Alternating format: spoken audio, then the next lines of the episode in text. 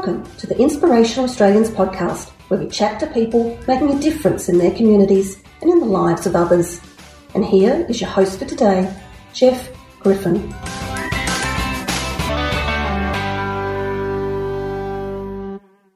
Welcome to the Inspirational Australians podcast stories of inspiring achievements and community contribution.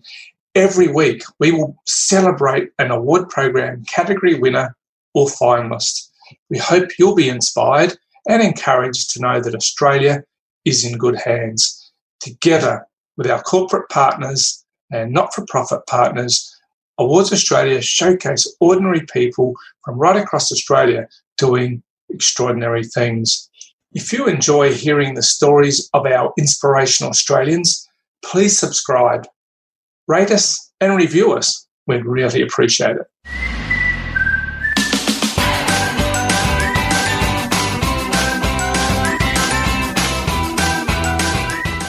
I'm really excited to chat with this week's podcast guest. Brittany Hayward Brown is a passionate environmental change maker working on threatened species in the Territory. Brittany, great to have you on the podcast today. Thanks, Jeff. Thanks for having me. Absolute pleasure. I really appreciate your time and, of course, all that you do in the community, particularly uh, in the environmental space. So, Brittany, what initially inspired you down the track of environmental protection and conservation? Well, as I was thinking about this question earlier, I realized it's quite a long winded story. I've always been really interested in the bush and the plants and animals around me, kind of growing up in regional Australia in, um, in Northern Territory. But I didn't really take a kind of keen interest in the environmental protection conservation space. Probably until my early 20s, I went traveling with a high school friend of mine who's a really passionate person, and she was involved with Tangaroa Blue, which is a marine debris cleanup organization, and she kind of really opened my eyes to marine debris, the impact of marine debris and plastic pollution and just the waste crisis in general. And yeah, she really kind of like helped me dip my toe into that space by being a bit more aware of it. And then from there, I became so much more aware of the different environmental issues that we face, especially climate change. I think the younger generation is really on top of that right now. But my generation, it was kind of like a bit of a fringe issue when we were in high school. And yeah, became a lot more aware of how climate change actually has such a large impact on the world and on humans. So when I realized the link between climate change and global conflict, when things like extreme weather events driving people out of regional areas and into cities and creating unrest and conflict and human suffering, really, it really opened my eyes and made me wonder what could I do? What could I do to make a difference? And if you wonder why I talk about human suffering, it's because I see humans as intrinsically linked with our environment. Our well being is so dependent on having healthy and functioning ecosystems. So without that, we, we have nothing. So that really kind of spurred me on. And when I finally came back to Darwin after traveling for a few years, I picked up my science degree again and got into ecology. And that really kind of connected me much more with my home because I was learning about the plants and animals and ecosystems. And I think that connection really spurred my desire to care more for our environment. And that really is kind of one of my like core ethos, I guess, about connection creates care. So I really think being connected with our environment and with each other helps us want to care more for each other and our environment. So, yeah, I hope that gives a bit of a context behind what drives me and the work that I do in this space. Yeah, definitely. And thanks so much for seeing the need and taking the challenge. We need more people like you really championing the environment and uh, encouraging every one of us to do our little bit. Mm. And you were born in the territory, you grew up there, of course. Uh, and I'm sensing from your response that that has been part of shaping your attitude to the environment and uh, caring for it. Would you say that's been a major factor? Yeah, hundred percent. It's been it's been huge. It's being from the Northern Territory and growing up here is a huge part of my identity. When I go out bush, I feel so connected to it. It's hard to ever imagine leaving. And yeah, I, I think that is a really huge part of why I do what I do. And the the NT it's a really wide and varied place. So, I mean, you have the tropical savannas in northern Australia all the way down to the arid centre. For me, I kind of grew up between Darwin and Batchelor, which is in the kind of top end region of the NT. It's been more tropical, tropical savannas, some rainforest, that kind of thing. So I guess that's the area that I identify with the most. But I think that having that kind of sense of identity um, positions me well to look, feel like I want to care for this part of the world. Um, it's it's so different to Southern Australia. So many people aren't aware of the unique challenges that we face up here. Yeah, it's it's just a huge part of why I do what I do and what motivates me. There are unique unique challenges, but there's also so much beauty. Beauty yeah. not just in the environment, the landscape, and all that you see, but in the people. The people mm. are wonderful, and it's probably my favourite place to visit in Australia when I travel the country mm. with the awards programs. I look forward the most to coming to the territory because the people are really lovely as well, just very genuine, caring people who want to make a difference. But you also enjoy the weather and the beauty that you see all around you. And I can understand why you so jealously want to protect the environment uh, and its conservation. Yeah, that's right. Yeah, it's such a unique, really, really unique place. And yeah, I think the people that live here, they feel that as well. And people live here because they want to be surrounded by nature. And it really is just all around us. You know, like just this morning, um, I had a golden tree snake in the house, and we had wow. to get that. we had to have that uh, removed. It was beautiful, but um, not in the house, please. yes. Yeah. yeah, yeah, and I think while we have some development here, and development is increasing, people really see the value of our natural environment and keeping it intact. So I think we have a really motivated group of people up here. Yeah, fantastic. And of course, whilst you're studying at CDU, you help reactivate Enviro Collective. So, what is Enviro Collective and, and what are the main objectives? So, Enviro Collective is a student group, CDU. It was first initiated, I think, in 2009, um, and the students created a community garden. So, it has quite a rich history, but the group itself was really about environmental advocacy and conservation, especially on campus, because the Charles Darwin University campus, they, they have quite a few, but the Casuarina one where I was based in also had like a really nice patch of remnant vegetation. The Katherine one has like thousands of hectares of vegetation. There's there's a lot of natural biodiversity assets there. So yeah, we really kind of focused on connection, so connecting people to each other and their environment. I think, especially in the environmental space, it can be quite challenging, and sometimes you can feel like you're the only one that cares about these issues. So, to connect with like minded people is really important for your well being. Advocacy, so to kind of raise awareness about the natural values we have on campus or awareness of different environmental issues and also conservation, so doing action on the ground to um, improve those values. Yeah, so that's really what the group was focused on. And you're pretty passionate. You were president in 2019 and 2020, I believe. Mm. What were the highlights and the lessons you took from the experience? Yeah, it was a really great experience. I had really no idea what I was getting into. uh, kind of forming a student group with my fellow students, but we had a really fun time. It was really empowering. I felt like we were given the opportunity and the platform to make a difference.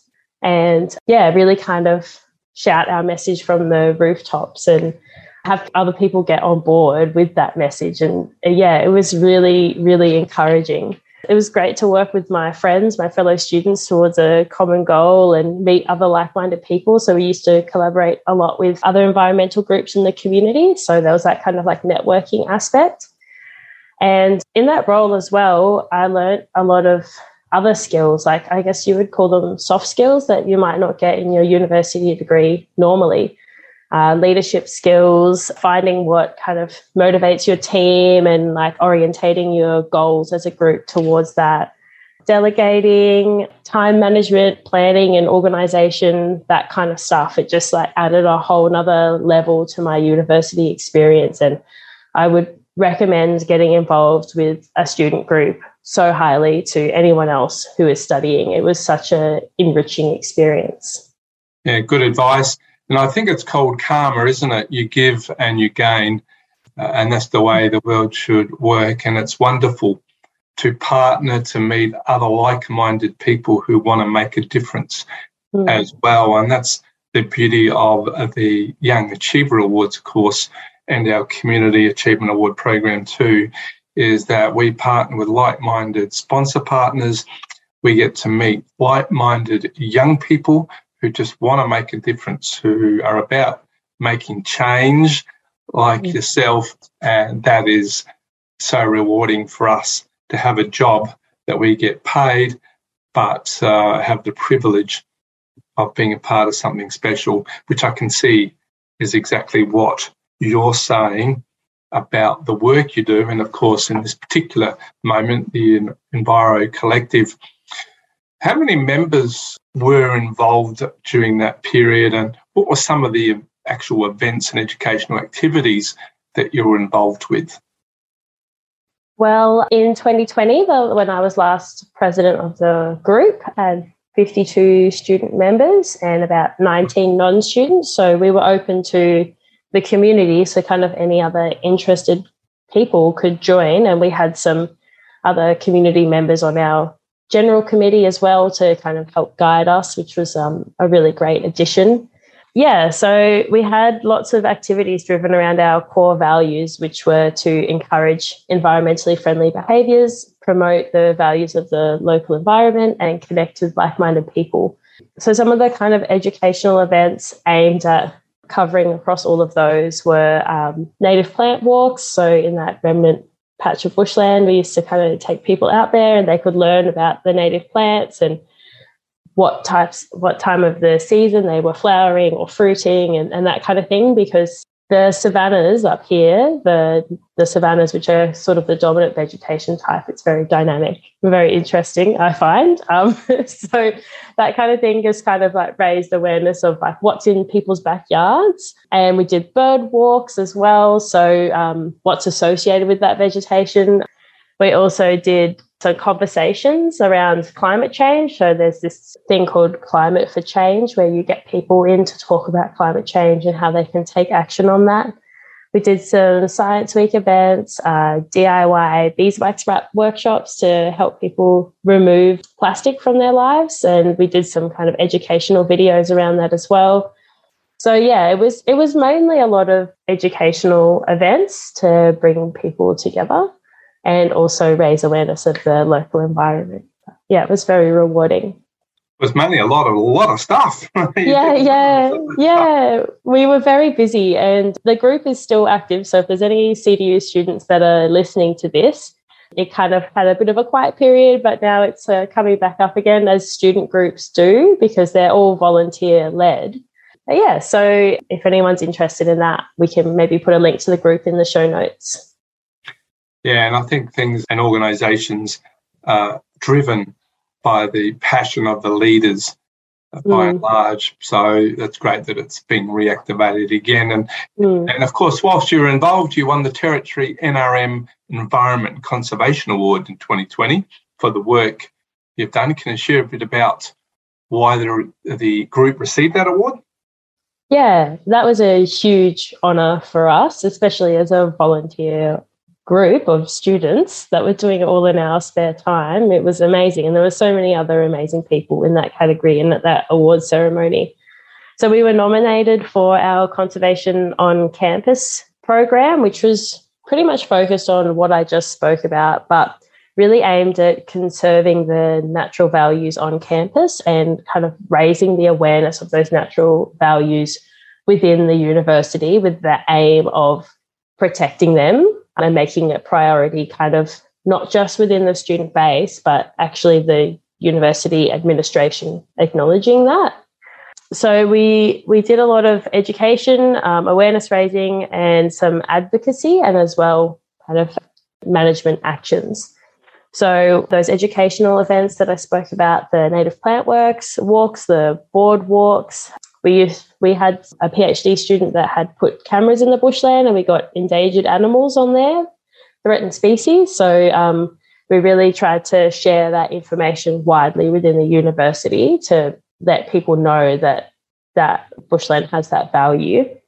We also advocated for a student sustainability representative on the sustainability leadership group, which is kind of at the higher levels of the university, and also in the CDU Student Council, because we saw that there wasn't really a connection between the higher levels and the students in what they wanted to see in terms of sustainability. So, advocating for those roles and having a student representative there really kind of allowed for that line of connection and communication to continue through and to be able to kind of share information from the top and the bottom levels up. So, for example, finding threatened species on campus, that's a pretty important finding. And we also, the group in the past had done some weed management. So, there's a really invasive grass that if you kind of let it go, it will just take over and it really increases the risk of fire in an area. So, the group had advocated and also worked on removing that grass, gamba grass. And we'd also done and advocated for some pest animal management. So, feral cats, they're a huge risk to small mammals and birds and reptiles. So, we kind of engaged in a trapping program around that and also an educational program with the International Student House that was on campus just to let us know if they'd seen any stray cats and also work on cane toad management. So, cane toads are a pest species that a lot of reptiles, if they eat them, they die. And they've led to, yeah, quite a large reduction in the numbers of um, native reptiles like goannas. Yeah, so it was really focused on kind of conserving and raising awareness of the natural values on campus and uh, to receive the Territory Natural Resource Management Environment and Conservation Award in acknowledgement of the work we were doing was really humbling and yeah, great to know that we're on the right track. Well, you very much value adding to CDU campus as well uh, in mm. all that you do. And of course, CDU are a long-time sponsor of the Young Achiever Awards and make such a difference in providing leadership and change makers to the community. So, what you're doing is really giving back to CDU. So, brilliant for all of your group. But you also personally volunteer regularly with other local environmental groups, don't you? And why do you volunteer so much? I really enjoy volunteering. I just see it as a way to kind of broaden my impact and to be able to meet other like minded people. And as well, it's really important to my well being. Like, like I mentioned before, when you're quite passionate um, about environmental issues, it can take a bit of a mental toll. So, um, yeah, it kind of covers off on a lot of bases and also getting physical out in the environment. It's great. It's great for your physical well being too. So, I uh, volunteer with BirdLife Top End, which is a branch of BirdLife Australia, a non for profit organisation aimed at preventing extinctions of birds. And I'm the conservation advocacy officer there. And I took on that role because I see birds as a they're kind of like a gateway to conservation for the kind of everyday person because people really when they go a place, they really notice the birds, or people are always talking about what birds they see in their backyards. They're just kind of really passionate about it. And I feel that when people are starting to notice the birds, uh, then they can take notice of what kind of processes might be threatening or impacting on them. For example, some one person told me that in one of the suburbs in Darwin, once the kind of bushland next to the suburb was developed, they had significantly less birds in their backyard. So that's kind of like a connection between noticing what birds are around them and how land clearing has impacted that. Yeah. So, yeah, I just find that a really kind of interesting connection that people make. And I think it's, yeah, it's a good place to start when talking about conservation. And I also organise some community events in that role as well. Uh, I also volunteer with Friends of Casuarina Coastal Reserve Land Care Group. So they have a couple of rehabilitation sites and they have working bees every month. And I like to go along just because it's kind of a nice Sunday morning activity to do where you will weed or kind of water some plants um, or plant trees as well. And yeah, it's just a, yeah, it's really nice to be outside and just kind of chatting with a lot of these like minded people. And there's some older people there that have some really amazing knowledge that I like to try and soak up as much as I can. and it gives a sense of satisfaction, a bit like having your own garden yeah growing things satisfaction that you see that you're making a difference and things yeah uh, growing or thriving because of the weeding and the watering what it, yeah it's sort of a combination of everything that you do that yeah. makes a difference isn't it definitely over the long term you start to see some differences and even something as small as um like pulling a bunch of vines off this kind of little paperbark tree like you just get this sense of satisfaction like, oh, I, I did something today. I made a difference. This tree isn't going to get smothered by vines and die. so it's it's really small, but I think I think those kind of those small actions are the the things that all add up and they can make a difference and also they make a difference to your well-being. And it's a great example because for each of us, uh, our listeners, a tiny bit can make a difference, and lots of tiny bits make a huge difference. And I think sometimes we think we have to do too much and maybe don't do anything because we don't know where to start. But That's any right. little thing, for example, we play tennis on a Saturday morning, which is not very environmentally supportive in that I'm not doing anything major with my time. But one of the guys that we play with, every time we pause for a second or someone hits the ball over the fence, he'll just sneak out and do a little bit of weeding. Oh, yeah, that's awesome. Uh, yeah, it's, it's amazing. And over a period of time, we think, oh, we're all conscious of, okay, there is a little weed out there. We might just go and get rid of that. Now, that's very insignificant, but if everybody was a little bit more conscious of the odd thing every time we went for a walk, you mm. I just we took a couple of weeds out, being conscious of not pulling out someone's flowers or mm. shrubs by mistake. Yeah, it, you know, it just made me think would every, every tiny little thing would make a total collective big difference. Yeah, I think it's I think it's really about the the kind of mental shift, really. It's about being conscious of what's around you and I don't think it stops there. You know, you kind of do one little thing and you think, oh, what else can I do? Or like, oh, I see this issue. Um, how how can I make a difference? And I think it just builds. Yeah, and it's all about having consciousness of what what is going on. Yeah, hundred percent. That's exactly right. It does lead you to the next thing because mm. you're conscious of doing one thing and you've started. You you do keep going. I think you're hundred percent right. And you also work on threatened species projects in the NT.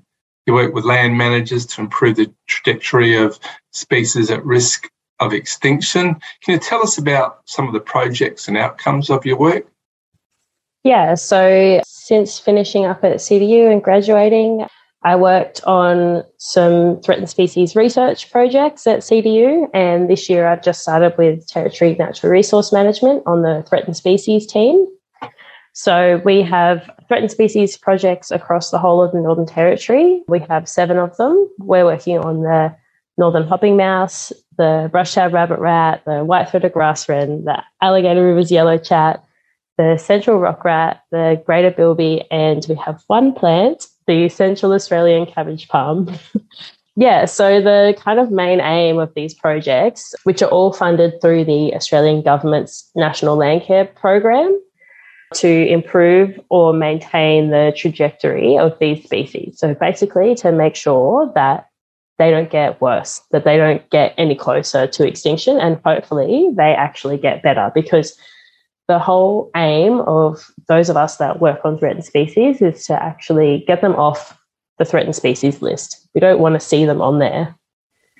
And we want them to be downlisted based on an actual recovery. So that's kind of the main aim of the project. And yeah, the the funding really is to support management aimed at the recovery of these species. So um, mostly focused on threat management, and a lot of the threats are actually kind of similar across the species. And I find that that is feral animals either predating, such as like feral cats eating small mammals, or feral herbivores changing the habitat of the animals, kind of reducing the amount of food available to them, for example, by eating all the grasses invasive grasses as well, they can be really kind of ecosystem altering, as we're seeing with gamba grass. It's a huge issue in the top end and buffel grass in Central Australia.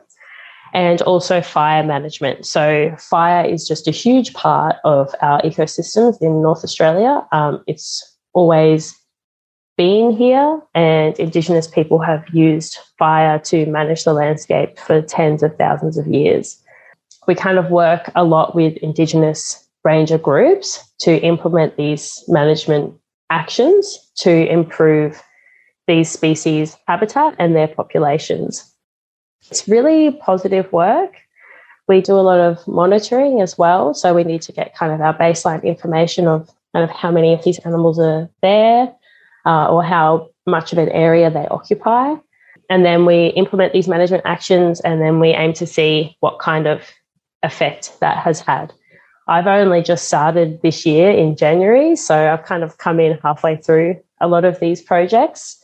So I'm kind of looking forward to seeing what's coming up over the next 18 months. But yeah, I find it really encouraging work. And particularly one of the species that we work on, the central rock rat, that was assessed as the mammal most likely to go extinct in Australia in 2018. And since then, since that research came out, it's had a lot of funding and um, a lot of attention, which is really great. That's kind of the aim of the research. And um, in a recent workshop that we ran on the species, I found that a lot of the people were feeling really positive about the outcome of the species and the upcoming management actions. And when you work in threatened species, it is kind of rare to come across that level of positivity. And it was just really encouraging. Like it was great to see that these that uh, these actions and the the funding going into the species was making a difference.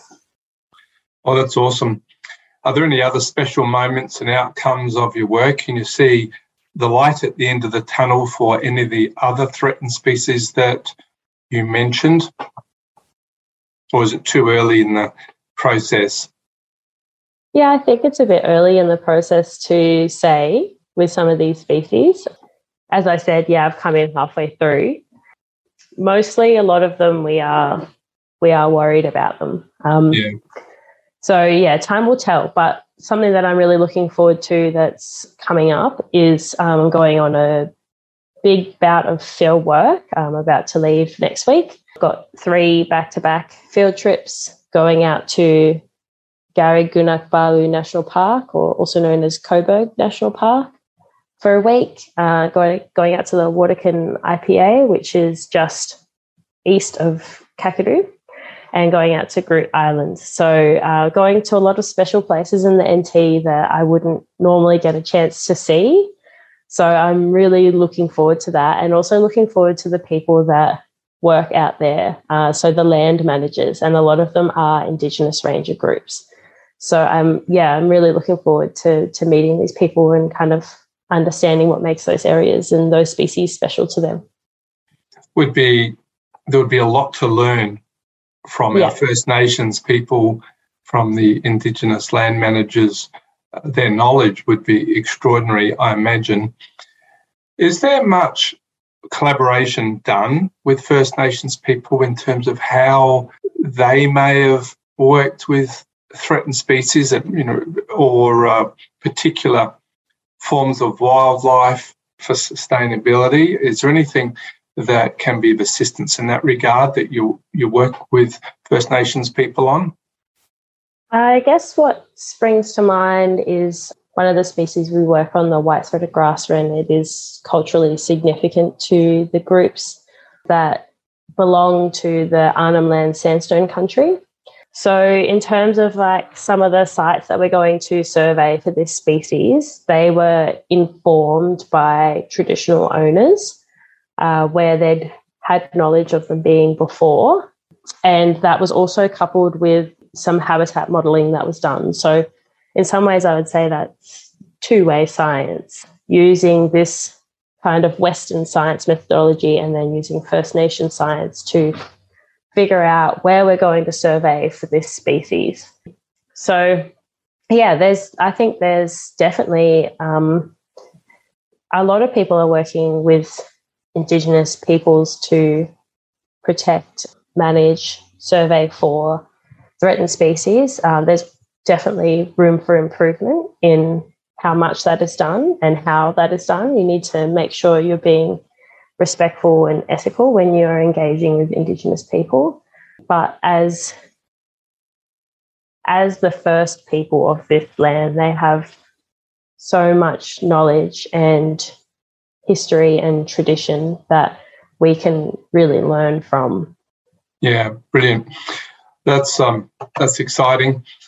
How does the work you do fit your values of belonging and making a difference? Well, the work that I do with Territory NRM and also with um, BirdLife Australia or BirdLife Top End. Yeah, I'm here based in the NT and I'm working with people on the ground who are kind of based in these places, these localized places to make a difference. So to me, it's like I've, I've got my sense of belonging. I'm here in the NT and I'm working with other people to make a difference. That's kind of, yeah, the, it definitely does fit with my values. The climate and biodiversity crisis can often be overwhelming for people, particularly young people who can really see the need to make change. Uh, and it can lead to eco anxiety. Um, how do you suggest people tackle these issues and look after their mental health? Well, yeah, um, as I mentioned before, I think volunteering is a, a huge way to kind of do both of these things. So if you read some of the kind of information out there on eco anxiety and how you can can combat that, a lot of it is taking action. So taking action is a, a huge way to not only connect with like-minded people, but also to feel like you're doing something that isn't contributing to the crises. So, yeah, it's like seeking out groups that kind of align with your values, picking a couple of issues that you're really passionate about. So, whether it's um, plastic pollution or action on climate change or stopping extinctions, working with birds, you kind of figure it out what, what you really are passionate about. Pick, pick those one or two things and then go and seek out those groups that align with that. And then you'll kind of find ways to talk to people about what you're concerned about and how you can take action on that.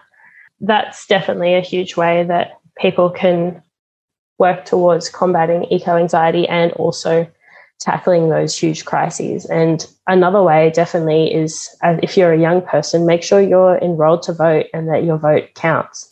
Most of the funding that that comes towards um, the environment comes from the government. So you need to make sure that your vote is going in the right direction, that the environmental issues you care about are going to get the funding that they need. Good advice. And I, I guess there's a, a large amount of satisfaction in uh, feeling that you're contributing to a threatened species uh, being able to survive or making a contribution to whatever form of the environment that you're passionate about. For you personally, must be terribly satisfying to know that you're making a difference for threatened species. Yeah, yeah, it is. Yeah, I do really enjoy the work that I do. It takes me some really interesting places and yeah, just even learning about the different threatened species and the roles that they play. Yeah, it's yeah, it's, it's great. Well, did not being nominated for and then becoming a finalist in the NT Young Achiever Awards last year help you at all? Yeah, it did. It helped me realize that I was on the right track with the work that I was doing. It can really, um, it can be easy to kind of get stuck in the nitty gritty of the day to day. But when someone nominates you and recognizes you for the work that you're doing, it kind of helps you feel a bit more appreciated and that what you're doing is making a difference. Yeah, some of the words that I hear most often are validation and confidence. And yeah, definitely. That, as you're saying, it provides that validation for what you're doing, but it gives you confidence in knowing that people think enough of what you're doing to submit a nomination, which I think is one of the wonderful things. The most beautiful thing about a nomination is people like yourself don't look for accolades. You do what you do because it really needs to be done, because you're passionate about making a difference. But that's what makes an appreciation of what you do all the more special. The fact that someone would nominate you unsolicited is a really lovely thing. Doesn't matter what it is. You know, any compliment that we get in appreciation of things that we do is special, no matter what it is, our work our social life, our sports, our passion. It doesn't matter. Being able, right? Yeah. It, it's so so important, and it's like a smile. It doesn't take much, but it can really have a lasting impact on us. I just think that it's really important that we take time to celebrate, actually, because the world is full of a lot of really hard and sad things. So if we have the time and the opportunity to celebrate, I really think that we should. Yeah. And the Young Achiever Awards are all about that because it can be hard being a young person. So, yeah, navigating all of the issues that we face, um, it's yeah, it's just kind of take good to take the time to celebrate what you're doing. There's so much information out there these days, and young people have to deal with so much for the good and the bad. And uh, it is, it's very, very difficult. It's very stressful. Uh, it's very mentally draining. And uh, you're right, any celebration that we can be a part of is really critical. So, what do you remember that stands out about last year's gala presentation dinner? Just being surrounded by so many other passionate young people. Definitely. Yeah, it was just, yeah, it was it was really great to see all the different categories and all the different people that were nominated and the work that they were doing. It was really inspiring to be in the same room. And I was lucky enough this year to also be able to go along to this year's award ceremony because I had nominated somebody myself um, that I thought was doing really great work. And yeah, it was it was awesome to see some of the progression as well of um, some of the people like uh, Sizzle Fuyana. So last year she was a finalist in the Small Business Achievement Award. And this year she took out the NT uh, government's Youth Leadership Award. And yes.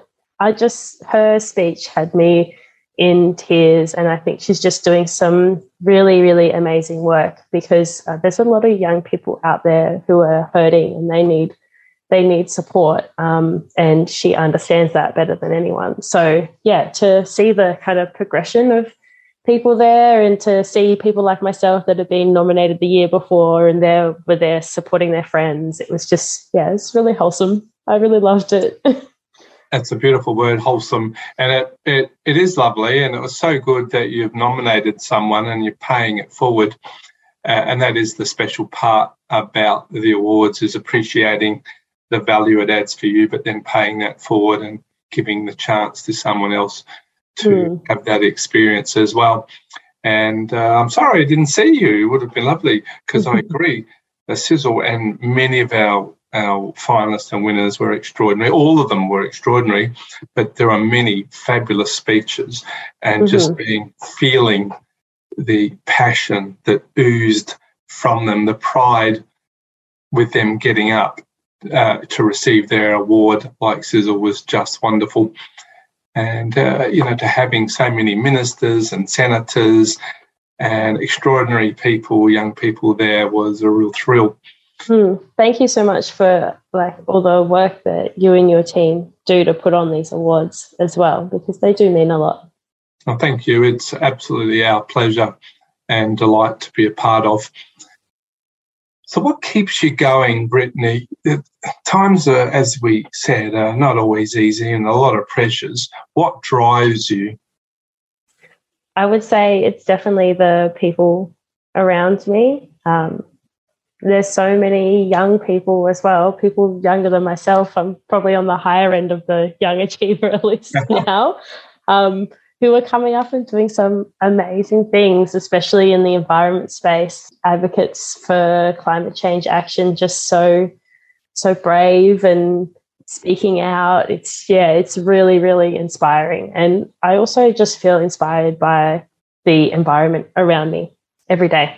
I just love I love going, like, I live in an apartment, but I live very close to the ocean and I go for walks frequently. And we've got Gouldian finches really close to the city at the moment, which is just a huge deal. They were my um, study species when I did my honours, and they don't, they've never really come up this far to the coast before. So to have them so close in our backyard and to be able to kind of go out birding so frequently and it's just down the road. Yeah, it's really, really special. So that definitely drives me.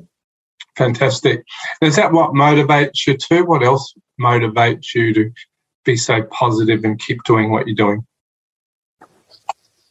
Oh, I think I'm a kind of a bit of a eternal optimist in a way. Yeah, I always like to see the best in people and hope for the best. I think even though we're facing some pretty significant crises, the the value of people people power is huge. Going to some of the climate change protests was so empowering when you see that many people in one place all asking for the same thing. Yeah, that that is incredibly motivating for sure. And also, um, I don't mean to put a huge dampener on things, but like there's a bit of fear involved as well. Like like I mentioned with eco anxiety, you know, there there is a fear that if we don't take action now on a lot of these issues, future generations are going to miss out on a lot of the things that we have enjoyed. And I think that's incredibly unfair on them. Yeah.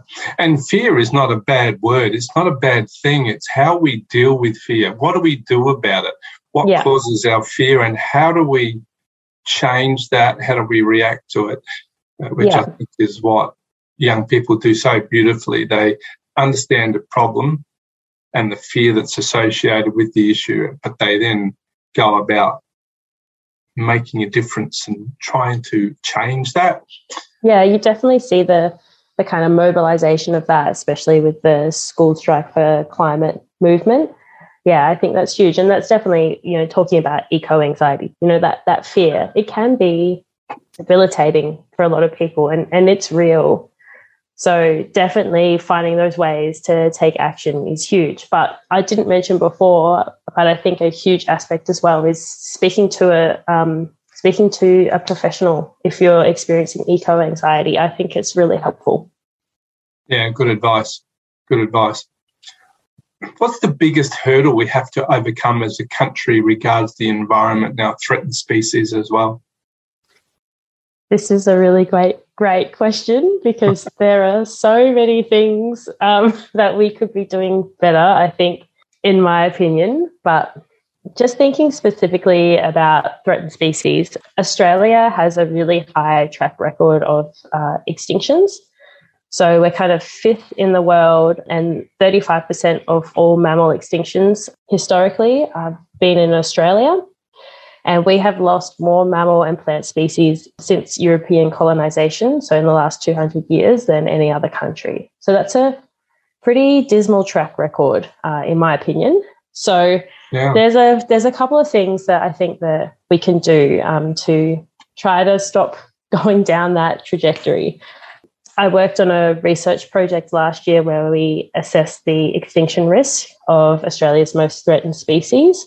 And that paper is going to be coming out soon, which I'm very excited because I think it has far reaching implications. But a huge thing that that we noticed with a lot of the species that we were assessing is that 25 of the 63 species we assessed were not listed under threatened species legislation. And that is huge because when something is listed under threatened species legislation, so that's the Environment Protection and Biodiversity Conservation Act, it's afforded certain protections, and quite often that means then it's going to be prioritized for funding. So, kind of at the top level, that's a very urgent thing that needs to be done. A lot of the threats that face our threatened species are quite similar, as I mentioned before.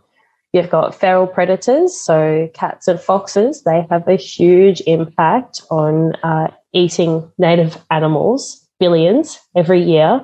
Competitors as well, so competitors for food or shelter, those kinds of resources. Land clearing, that's a huge issue in a lot of places in Australia, and fire. So, um, another research project I was involved in last year found that the Black Summer bushfires caused or contributed to the population declines in 70 to 82 animals, and that would warrant them being listed as threatened. So, they weren't listed as threatened, but now they should be. So, mm. that's um, yeah, that's quite a big finding. So, in addition to listing these threatened species, they also need um, increased funding. So, funding in terms of immediate recovery to uh, disasters. So, things like the Black Summer bushfires, to have a funding pool that can be mobilized immediately to help with kind of immediate recovery actions. That's a really important aspect of threatened species, and also more long term funding.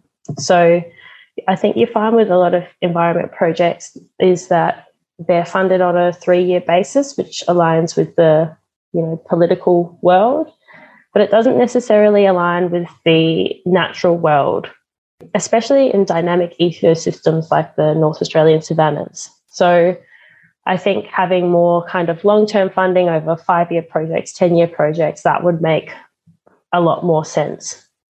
Yeah.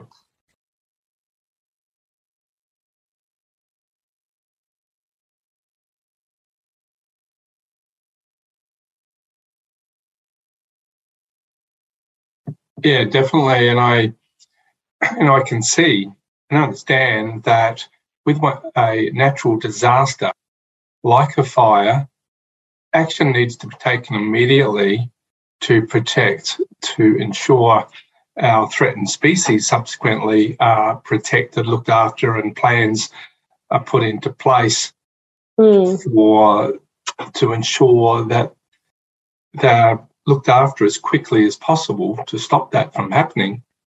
Yeah, definitely. Um, and also, yeah, the long term and high quality monitoring that that needs to be funded as well. So yes. you kind of know what's going on with them before a huge disaster hits, so you can understand what impact it's had and then how you can respond. Yes. Yeah, and um, yeah, definitely. I mean, above all, one of the biggest hurdles that we face is um, inaction on climate change. We need to make sure that we're decarbonising and reducing our reliance on fossil fuels now. It's, yeah, it's people have been asking it for it for 30, 50 years because we know what's happening. And, and if we don't do it soon, um, yeah, it's it's going to be a disaster. that's the that's the fear that I'm talking about. Yeah. Well, you're very passionate, Brittany. That's for sure. What's next for Brittany? so I'm really happy to continue on in my job at the moment, working with the threatened species with Territory NRM.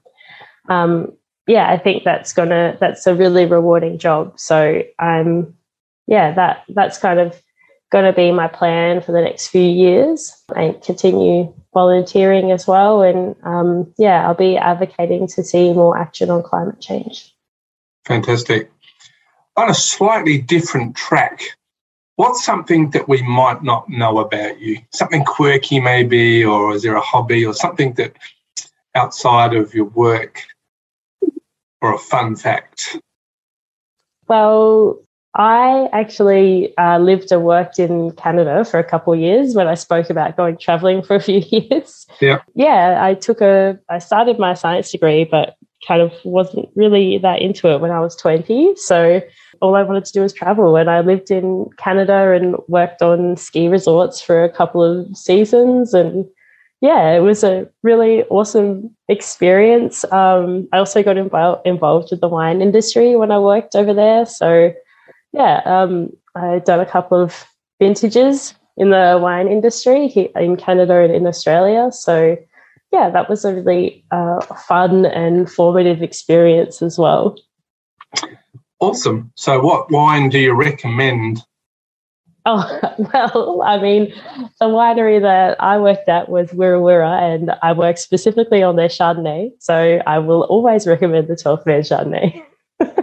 Beautiful. and uh, are you a skier? Can you, uh, are you a, an excellent skier now? Um, I learnt to snowboard, and I wouldn't say that I'm excellent, but I certainly had a lot of fun. Well, that is key. Having fun in whatever it is that you're doing is very yeah. important. Yeah, it, it definitely it was a great experience because it taught me to get out of my comfort zone because I I am not a very sporty person, so to like take up a kind of new sporty activity at the age of 20 um, on my own it was it was a really big deal and it was really out of my comfort zone and yeah just kind of gaining that skill is really confidence building. Awesome. Do you have any other words of wisdom or encouragement for our listeners? Yeah, I'd just like to echo something that you said earlier about the small things add up. I really think that you can take action in your own sphere of influence and that can have a ripple effect. You might not realize at the time, but you might be affecting people that you don't even really realize with your positive actions. So I just encourage you that if you're feeling a bit down about some of the global situations, to act local, definitely. Yeah. Do your little bit, and that can help, can't it? As you said, volunteering with people who are like minded can mm-hmm. lift you as well because you feed off the energy of others. Uh, and sometimes I think no matter what it is that we do, we can feel alone. Am I carrying the burden myself? Is anybody else doing their bit? And I say that very broadly because we know people are, but it's nice mm. to know that there are others that are doing the same thing as you, but equally passionate, want to see change want to make a difference, and that can help you as well. But yeah, that's that's great advice, Brittany. Yeah, definitely. Like the Enviro Collective was a huge, huge one that made me realize that. Um, you know, that was kind of at the beginning of my environmental advocacy journey, and I was feeling a bit alone. And then to meet like-minded people and be volunteering and working together to make a difference, it was just yeah, it was huge. And yeah, I couldn't I couldn't recommend volunteering more. It might feel like a really kind of small action that maybe it doesn't make a big difference, but you just don't know what the ripple effect is. And it might inspire someone else to do the same. Who yes, that's right.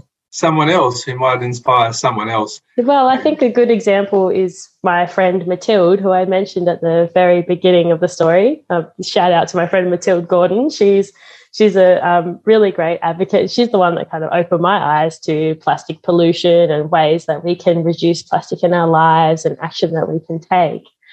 and so she inspired me. And then I've gone on to do the work that I'm doing and kind of spread the message. And then that's gone out to other people. And then I've had other people who follow me on social media who said, oh, wow, like that's, I never knew that. And um, I really like your videos showing like the kind of swaps you can do, you know, to reduce your single plastics. And now I've started doing that. And then they'll go on and tell their friends. So, yeah, that that's the kind of impact that I'm saying. Like you you don't really realize, but it is making a difference. 100%. And people like yourself have inspired Annette, to, um, who's our producer, of course, and my lovely wife, who uh, doesn't use any plastic or glad wrap or anything like that where humanly possible. And I mm-hmm. talked about the little green aliens that cover everything that wander around uh, as coverings for whatever it used to be used for uh, glad wrap and so on. And it's a good thing, you know. Always give her a bit of grief about it, not grief, a bit of uh, a bit of a stare about it. But it is yeah. awesome. It's awesome yeah. to know that you're doing a tiny bit yeah. here and there. Yeah. And if everybody's doing their tiny bit, it would uh, reduce plastic by a significant amount. Yeah, absolutely. And like I said, you know, you do one small thing and then it kind of leads you to a larger thing. So, you know, a, a government's action on plastic waste might be um, a huge issue for you at election time. So you kind of vote accordingly. You know, so I think yeah. those those are the kind of actions you can take. And we are going to drown in plastic sooner than later. We don't. Some places are already. Yeah. Yeah. So in Australia, we need to take responsibility for our own waste. I don't think we realise how bad the situation is. So, mm. come on, people, cut out that plastic. That's right. Yeah. Be, be, aware of your threatened species. Be yeah. aware to uh, make a difference where we can. We're all inspired. yeah. hey, Brittany, where, where can our listeners connect with you online to find out more about what you do? So you can find me on LinkedIn um, just Brittany Hayward Brown, or you can find me on Instagram at Britters Brown. I uh, post a lot of kind of nature photographs and like videos of places that I go. So yeah, it's probably the main place. And if you're a CDU student and you happen to be listening to this, you can connect with Enviro Collective at Enviro Collective CDU on Facebook. Fantastic. And shout out again to CDU. We love you guys. You do a great job and you train people like Brittany to be mm-hmm. uh, extraordinary humans. Brittany, it's been a real pleasure chatting with you today. You've inspired me. I hope you've inspired all of our listeners. Thanks so much for taking the time to chat with me. Thank you so much for having me. Um, I hope that some of the things I've said today have resonated with some other young people. And please do get in touch um, if anything I've said has kind of provoked any ideas, I'm ha- always happy to have a chat. So important. What's those uh, connection points again? How do uh, link- LinkedIn and Instagram. Fantastic. Mm-hmm. Well, I hope everybody's enjoyed my chat with Brittany as much as I have, and I hope that you'll, as I will need to do now, to just make a little more difference for our environment. Let's think of ways that we can do that. It's really critical as Brittany has uh, alluded. And if you know an organisation or a business that might like to support our young people through the awards, get in touch with me and let me know who you're thinking of. Try Jeff at Awards Australia or visit awardsaustralia.com forward slash partner with us because uh, together we make a difference. And until next week, please stay safe and be kind and keep inspiring. See you next week. I hope you enjoyed today's interview as much as I have. We would love you to subscribe to our podcast so that you won't miss an episode. Join us each week as we talk with ordinary Australians achieving extraordinary things. Did you know that Awards Australia is a family owned business that proudly makes a difference in the lives of those that make a difference for others? And we thank our corporate and not for profit partners for making our award programs possible. Do you know someone that's making a difference? Or maybe your business might like to sponsor an award. Contact us through our Instagram page, inspirational.australians, or head to our website, awardsaustralia.com. It would be great if you could share this episode with your network because who doesn't like a good news story? And please rate and review us. We would really love to hear your thoughts. Until next week, stay safe and remember, together we make a difference.